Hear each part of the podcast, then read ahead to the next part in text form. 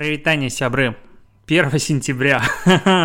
А, казалось бы, надо записывать эпизод подкаста Dinative про типа обучение, образование, снова в школу и вся фигня, но я даже как-то забыл, что учебный год начался и вообще что-то с этим происходит, потому что, конечно же, на уме у всех только одна тема – штрафы ОРД, и это не эпизод, в котором я буду типа с юристом разбираться в вопросах, что можно, что нельзя, как размечать и так далее, потому что я уверен в двух пунктах.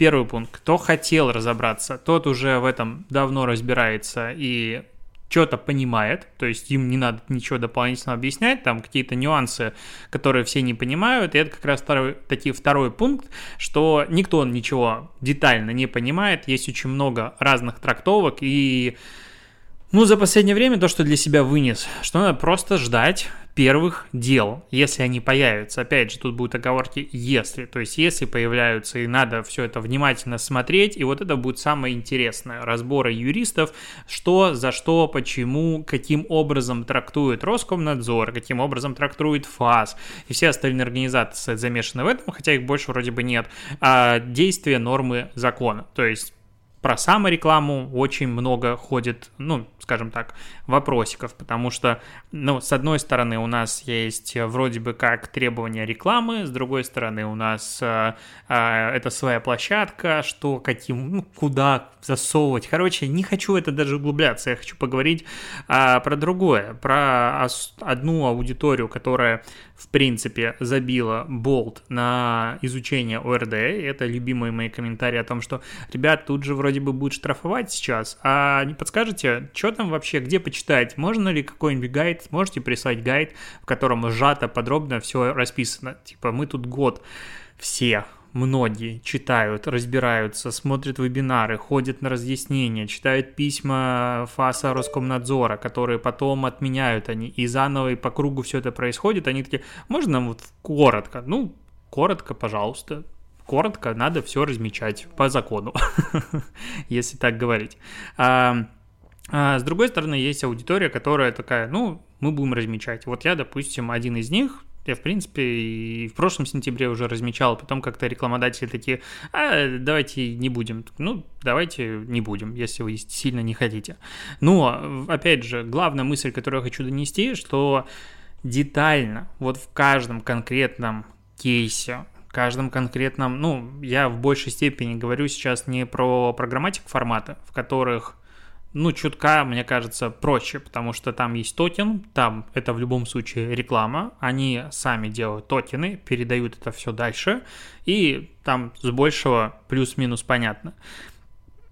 Больше всего вопросов лично у меня про посевы, а, даже не про посевы, в посевах тоже все просто.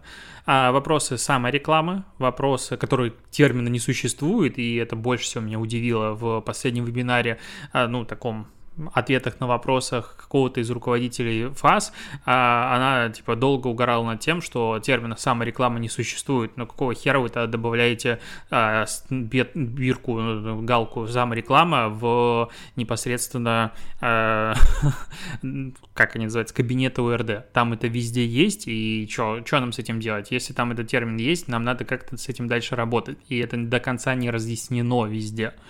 Ну вот, как бы этот момент сильно смущает. А, и про контент. То есть э, контент э, пабликов, контент блогеров, э, что именно будет признано рекламой, что именно не будет признано рекламой. Чем больше я читаю, на самом деле, тем больше я немножечко успокаиваюсь. В плане того, что, ну, хотелось бы верить в адекватность всех везде. Я живу, в принципе, с убеждением того, что вокруг меня с большего адекватные люди. То есть я, вот если есть а, два понимания, как относиться к другим а, людям, что вот либо все неадекваты, либо все адекваты вокруг меня, то я верю как раз во вторую историю. За рулем нет. За рулем надо всегда думать, что вокруг все неадекваты, они могут вытянуть все, что угодно, но я думаю, все меня понимают. Но вот как раз-таки в плане контролирующих органов хочется лично мне верить, что там по крайней мере, по их разъяснениям и так далее, плюс-минус понимают, что могут быть разные трактовки, могут быть сотни разных сценариев. Я уже такое количество разных рекламных форматов узнал за последнее время. Рекламная подписка на количество объявлений за какой-то промежуток времени. Такое есть, допустим, в чатах. А что делать там городским пабликам, которые публикуют частные объявления? И много-много-много есть нюансов, с каждым из которых, когда ты начинаешь в это погружаться, становится не легче, а только сложнее. А обзоры просто, ну вот реально, допустим, был э, пример, фудблогер, который ходит по ресторанам и делает обзоры на них и что, у него каждый пост реклама, а если он сам сходил и сделал обзор? Не каждый, ли, не каждый же обзор в интернете является рекламой.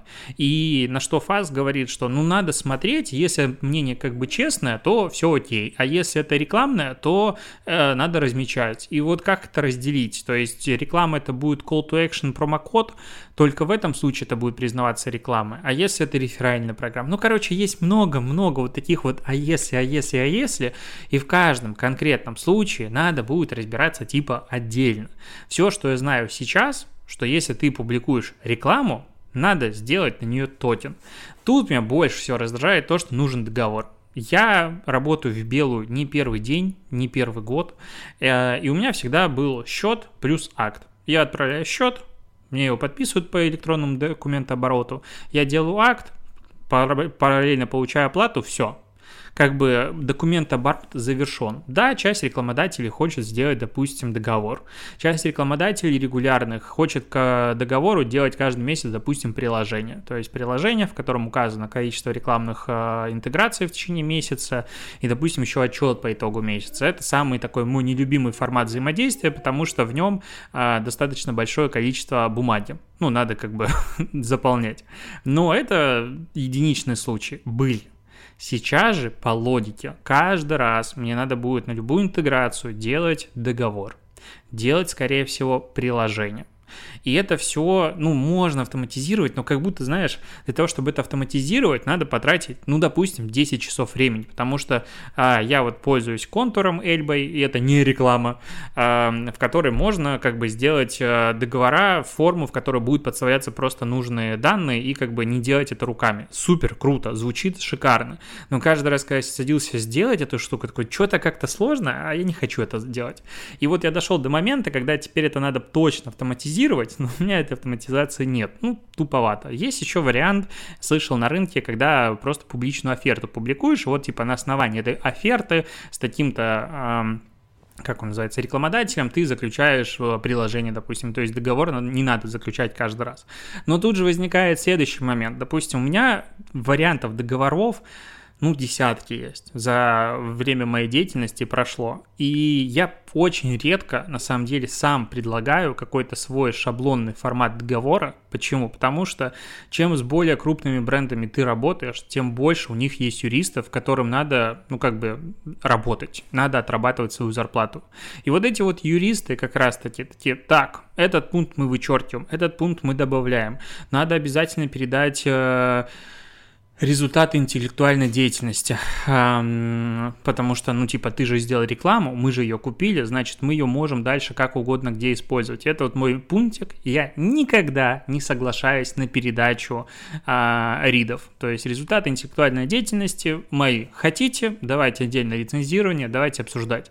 И, И когда ты начинаешь таким образом предлагать а, своему рекламодателю, контрагенту а, поступать, обычно оказывается, что результаты интеллектуальной деятельности на самом деле не так уж сильно и нужны. То есть, э, вот, в принципе, есть, мне кажется, на рынке какое-то количество э, авторов, экспертов, которые все чаще и чаще начинают об этом говорить, о том, что договор, во-первых, нужно читать, а во-вторых, э, не соглашаться на то, что тебя не устраивает. Это удивительный факт, но далеко не все так поступают, особенно когда мы говорим про каких-то небольших авторов, начинающих, или в принципе людей, которые там забивают. Они, ну, редко читают то, что написано. А когда ты начинаешь это читать, у меня любимый вид договоров, не скажу, что это за бренд, а когда там написано, допустим, срок действия договора с начала года до конца года, ну, так, такие вот истории. А, это хорошо, а, значит, они придут тебе еще раз, ну, скорее всего. Но, э, допустим, будет указано, что э, ты обязуешься не порочить честь, репутацию, не писать там, грубо говоря, ничего плохого про этого клиента на период действия договора. Я говорю, ребят, это что такое за стоп на негатив, который вы хотите купить за одну рекламную интеграцию? Нет, это имеется в виду другое, и вот это вот начинается, типа, это имеется в виду другое. Нет, давайте мы будем, либо это имеется в виду, и вы это прописываете четко, и мы тогда обсуждаем какие-то условия, на что я, в принципе, не готов соглашаться. Либо мы это вычеркиваем. Типа, если это просто какая-то вот а, а, очень часто комментарий приходит, это просто вот, типа, ну, так стандарт. Говорю, ну давайте мы не будем этот просто так стандарт использовать у нас в договоре, потому что у нас обычная интеграция разовая. И вот когда ты начинаешь отстаивать границы, удивительным образом оказывается, что вообще-то соглашаются на твои условия. А, у меня недавно был пример. А, юрлицо покупало курс White. Что-то я уже в сторону ушел, но интересно рассказать историю. Юрлицо покупало мой курс White, у меня есть возможность отправить документы, договор, счет. Ну, короче, я в белую курс продаю, поэтому юрлицам вообще без проблем, даже мне получается дешевле, а, потому что эквайринг берет себе комиссию, понятное дело. А, я отправляю свой стандартный договор, потому что на курс, конечно же, он у меня есть, и на что получаю от юридического отдела э, потенциального клиента гору правок, в которых, допустим, заменяется такая штука, как а, у меня обратная связь дается на 90 а, календарных дней. Ну, если курс э, с обратной связью. И на что юрист прописывает рабочих дней и, ну, и так далее. И там много таких вот моментиков, которые, казалось бы, мелочь, но если начать считать 90 календарных дней и 90 рабочих дней, то сроки сильно меняются. А тут как раз логика, ну, в этом, потому что вряд ли человек учится только по рабочим дням. Ну, наоборот, он скорее учится по выходным дням.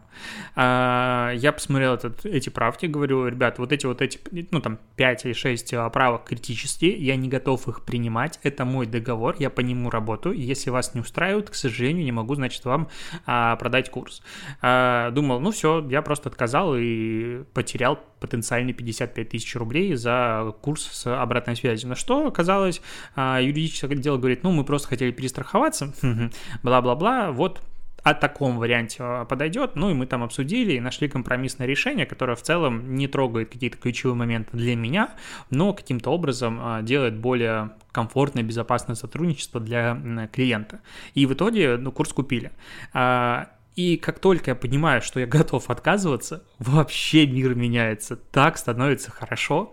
К чему это говорил? За последние пару дней, ну вот, конец августа, пришло несколько запросов, скажем так, в несколько раз больше, чем это обычно происходит, от э, рекламодателей, которые говорят, а можно ли сделать рекламу нативную без метки токена?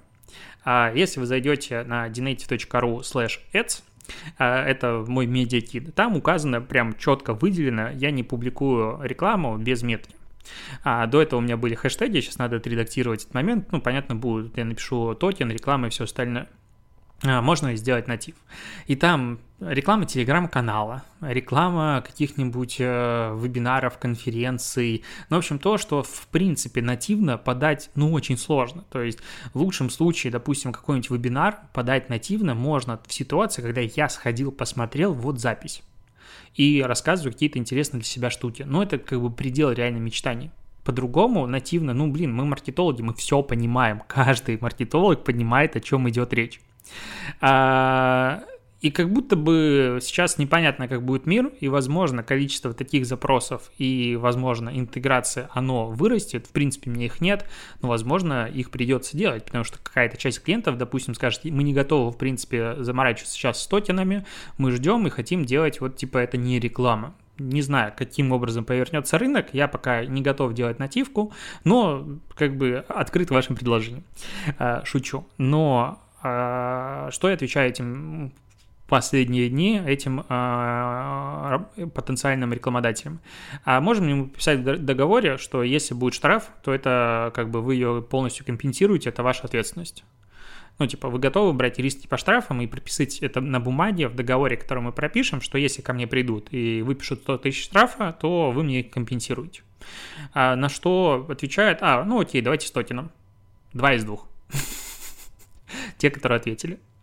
А, опять же, это ну, такой для меня прикольный момент, когда можете, нет, ну, может быть, можете? Могу, но вот в такой ситуации. А, ну ладно, давайте без нее.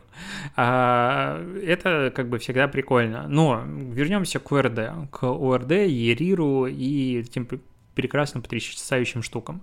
А, у меня, честно, по итогу очень двоякое отношение к этому закону, поправкам и, в принципе, всему контролирующему процессу, потому что а, по ощущениям, те, кто работал в белую, они так дальше продолжают работать в белую. Те, кто работал в серую, ну, им просто, они будут так же работать, как будто бы в серую, но им будет страшнее. Главное, что влияет, на что влияет этот закон – что он создает рабочие места, реально. То есть в агентствах появляются люди, у клиентов появляются люди, которые занимаются исключительно токенизацией, разметкой, отчетами и вот этим вот всем процессом. Очень бы хотелось получить ясность и четкость в ответах на ну, вот все вопросы нашего рынка. Потому что каждый раз, когда я вижу, что ФАС, Роскомнадзор отвечает на вот эти вот наши вопросы, конкретные запросы, а, ответы, ну, надо смотреть. Ну, надо смотреть. А нам что делать? Ну, то есть нам надо ждать, просто, типа, готовиться, закладывать бюджеты, штрафы и все остальное, потому что клиенты давно перекинули всю ответственность на рекламное агентство. Типа, вы вот этим занимаетесь, разбираетесь, а если что, штрафы с вас. Замечательно, все очень рады. То есть рекламное агентство такие, о, так мы же, ну ладно, пятый Porsche в этом месяце не купим, отложим на штрафы. Наверное, так это происходит в этом мире. А, к сожалению, это немножечко не так. Недавно вот записывал видео и статью писал про то, почему я не завожу рекламное агентство. Там как раз-таки было про то, что ну, денег там, на мой взгляд, не сильно много есть. А, хочется конкретики, очень сильно хочется конкретики и понятных ответов. Насколько отсутствует конкретика? То есть, опять же, в комментариях в Dinative, допустим, канале много обсуждений в последнее время по, по поводу ОРД. Есть люди, которые уверены, что они точно, четко все понимают, ссылаются на разные законы, все остальное, а я к этому отношусь немножечко скептично. Почему? Потому что есть у нас, а, допустим, депутат Горелкин. Он не ФАС, он не Роскомнадзор, он там кто-то рядом. И почему-то у него была сессия вопросов-ответов по поводу регулирования закона о рекламе нового. А у него был вопрос, надо ли размечать рекламу в Инстаграме, запрещенном территории Российской Федерации, признанном экстремистской и бла-бла-бла. А на что депутат Горелкин ответил, что вся реклама, которая распространяется на территории Российской Федерации, подлежит маркировке. Типа да. С другой стороны, Роскомнадзор до этого дает разъяснение ответы, в которых говорит прямо, что Инстаграм заблокирован на территории Российской Федерации, Роскомнадзор может контролировать только доступные на территории Российской Федерации ресурсы, соответственно, он недоступен, реклама на территории РФ не распространяется, поэтому как бы эта площадка не подпадает под действие этого закона. Вот так это все звучит. При этом, опять же, если я покупаю рекламу у блогера, в Инстаграм, я не спонсирую экстремистскую площадку. Я покупаю рекламу у блогера. Я не передаю деньги экстремистской площадке никоим образом. То есть это тоже законом не запрещено, хотя некоторые говорят о том, что это запрещено. Но тут все более очевидно и более понятные трактовки, потому что, ну, логика взаимоотношений очень-очень простая. Но вот даже в таком простом моменте возникает уже как будто бы двоякая трактовка. И каким образом суды все-таки это будут трактовать, мне не совсем понятно. Возможно, кто скажет, вот я же VPN включил, соответственно, с территории Российской Федерации а, э, смог увидеть рекламу, которую купили юрлицо Российской Федерации у индивидуального предпринимателя Российской Федерации, поэтому, допустим, надо гипотетически. Ну вот, ну вот, вот эти моменты. Вот как с этим, как с этим жить. Ну, то есть, а, допустим, у блогеров, которые уехали из РФ, компания из РФ покупает рекламу, надо ли размечать на YouTube, ну вот, а, для них рекламу? То есть, если они а, имеют региональные, точнее, локальные там ИП либо ООО, то, наверное, надо.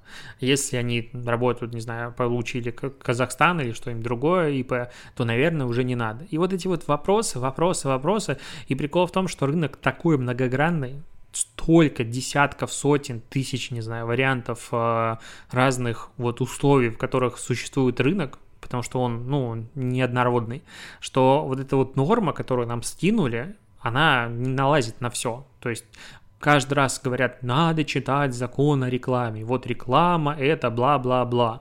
А потом начинается речь о том, что э, вот предприниматель, малый бизнес, допустим, он ведет свою страничку в социальной сети ВКонтакте, потрясающий, прекрасный, и он публикует просто новости о своей деятельности, и это не является рекламой. И ты читаешь это и думаешь, ну это же лютый сюр и бред, потому что информация, которую публикует предприниматель о своей деятельности и является рекламой, потому что ВК не является его площадкой. Группа ВК не принадлежит ему, ему принадлежит максимум сайт ну вот сайт принадлежит. Группа ВК уже является самой, ну как бы по сути является рекламой, она ему не принадлежит. Он ее администрирует, собственность, право собственности на страницу в социальной сети ни у кого нет. Это все принадлежит соцсети. И если закон, допустим, посмотрит на это с такой точки зрения, ну все, нагибайте всех, потому что это все будет рекламой.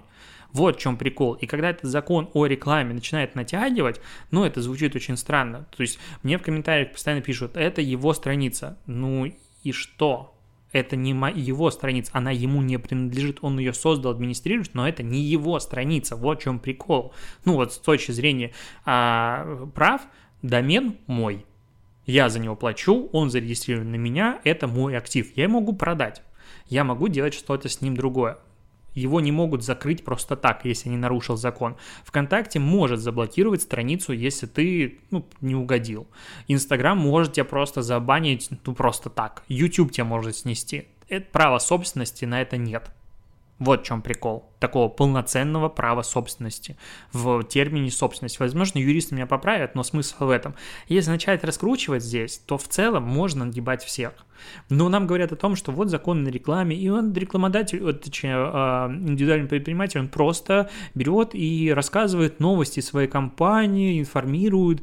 В смысле информирует? Что такое информирование? Он хочет продать, он ведет свои социальные сети с одной логикой, с одной причиной зарабатывать деньги, продавать. Это цель, реклама. Ну, только так. Ну, как бы, и вот...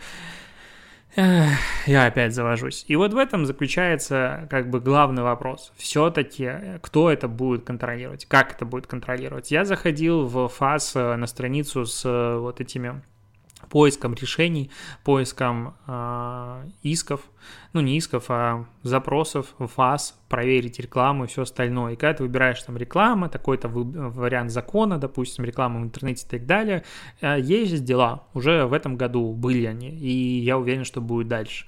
Э, и прикол в том, что когда вот спрашивают, типа, кто будет контролировать, сколько людей надо будет, чтобы контролировать, наверное, только крупных будет контролировать, только больших, те а, запросы, те дела, которые были, это как раз-таки маленькие региональные блогеры, паблики. Там не было крупных, ну, на крупных тоже будет 100%, а, но там были мелочь, то есть кто-то один обиженный жизнью читает эту группу такой, ты рекламу не маркируешь, тварь, ну-ка, пускай тебя проверит Роскомнадзор. И я, кстати, подумал, что как будто бы у меня странно непонятное отношение. Я люблю, когда все по закону. Вот прям очень сильно люблю. И недавно видел ролик э, в Reels, которых, э, ну, и какая-то BMW, по-моему, э, с откидными номерами задними. И она подъезжает, ну, как бы видео снимает, снимается с, как он называется, ну, камера, которая в машине стоит, короче, вы поняли. А, то есть водитель это едет и видит, что машина перед ним проезжает с, откид... Э, с откидывающимися номерами. И проезжает мимо ДПСников, у него номера возвращаются, он проезжает дальше. Этот водитель подъезжает ДПСникам, говорит, ребята, вот у того откидывающиеся номера, ну, как бы, объясните ему, как правильно жить. И они срываются и за ним. А, и в комментариях, вот он крыса, тварь, все остальное. Но а, я вот думаю, я вообще не вижу ничего такого в этом поступке. Ну, потому что откидывающиеся номера делают люди, которые хотят нарушать правила дорожного движения очень жестко, и чтобы им за это ничего не было. То есть, грубо говоря, я готов ехать ночью а, на красный сигнал светофора по всему городу на скорости 150 км в час, но из-за того, что, у меня откидывающие номера, мне штрафы не придут, прав не лишат, в тюрьму не посадят. И потом мы сочетаем новости о том, как какой-нибудь там вот типа БМВшник сбивает э, кого-нибудь на пешеходном переходе, скрывает с места движения, э, ДП, у него 1500 штрафов. Ну, вот какая-нибудь такая история. И вот в этой ситуации как бы человек, который говорит о таком кейсе, он, э, ну, молодец. То есть он не безразличный гражданин, который потенциальную опасную ситуацию старается предотвратить. Точно так же, как о пьяном за рулем пожаловаться нормально и все остальное. Но как будто бы, когда я начинаю думать про людей, которые жалуются на рекламу, ну вот, типа неразмеченную, как будто бы это неправильно, типа доносы. Я в таком контексте тоже писал посты. С другой стороны, вот я сейчас думаю, ну это же правовое государство, ну по логике. То есть то, что я слышал о Германии, о немцах, что если ты что-то делаешь не по закону, твои соседи на тебя напишут. Не потому, что они тебя не любят или что-то еще. Может быть, я не прав, в Германии не жил. Или там в европейских странах. А смысл в том, что типа все должны быть по закону. Звучит логично, звучит логично. Я сейчас вот переехал за город, уже почти год живу, и я когда вижу, что что-то в поселке происходит не так, как должно, мне как будто бы хочется эту ситуацию тоже решить. Там, ладно, мусор поднять, окей, но там, допустим, у нас э, в поселке единый э, стиль застройки всех, то есть нормы по э, тому, как должна выглядеть крыша, из каких материалов, э, из чего там все строится, короче, грубо говоря, все из дерева, крыша черепицы и так далее. И один из соседей, ну, не мой, а там рядышком, а построил себе навес из металлочерепицы и а, металлического каркаса. По нормам этого нельзя. И соседи уже спросили, а почему так? Что это значит, что другим можно? Потому что это единственный кейс в поселке. И что с этим будет делать? Якобы он обязался это все изменить и перестроить так, как нужно с точки зрения норм. Вот это вот тоже жалобщик, ну, жалобщики. Нет, я считаю, что это как раз-таки нормы для того, чтобы все было хорошо жить. И, наверное, ну вот если следовать этой же логике, люди, которые жалуются на неправильную рекламу, они тоже хотят сделать мир лучше. Смысл закона, это пытаюсь оправдать логику. Смысл же закона в том, чтобы с этих денег платилось, платились налоги, а, чтобы реклама была качественная, не врала и все остальное. И если опять же подумать, что вся реклама в интернете, она будет иметь токен, она будет размечена, у нее будет понятен цепочка согласований, то, возможно, реклама в интернете станет сильно лучше. То есть уйдет вот это вот «ты не поверишь», а, увеличься на 2 сантиметра и в длину, в ширину и так далее. А, там по Алла Пугачева и что-нибудь еще, она, кстати, признанный агентом, надо это говорить, не надо, хер его знает. А вот это вот все, возможно, уйдет. И в пабликах реклама станет чище, и везде станет реклама в чище. Я не верю, что это реально так может произойти, но потенциал для этого есть. Но при этом нам куча, безумная, короче, куча головной боли, э, потенциальных рисков штрафов прилетела тем, кто и так работал в белую. И пока у меня главная забава а, приходить к Семену в русский маркетинг и под каждым пистом писать, где ерит. Ну, просто по приколу, потому что он тоже ходит ко мне и спрашивает. И другие маркетологи как будто бы сейчас пытаются друг друга уличить в том, что ты не по закону, хотя сами хотят тоже делать, ну, как бы без тотинов, без этих заморочек. Ну, такие дела. Вообще, сегодня 1 сентября, по идее, сегодня надо отчитаться о всех рекламных интеграциях за прошлый месяц. И, скорее всего, этим я в ближайшее время и займусь. На этом все. Спасибо, что посмотрели, послушали. Услышимся, увидимся в следующем эпизоде. Пока.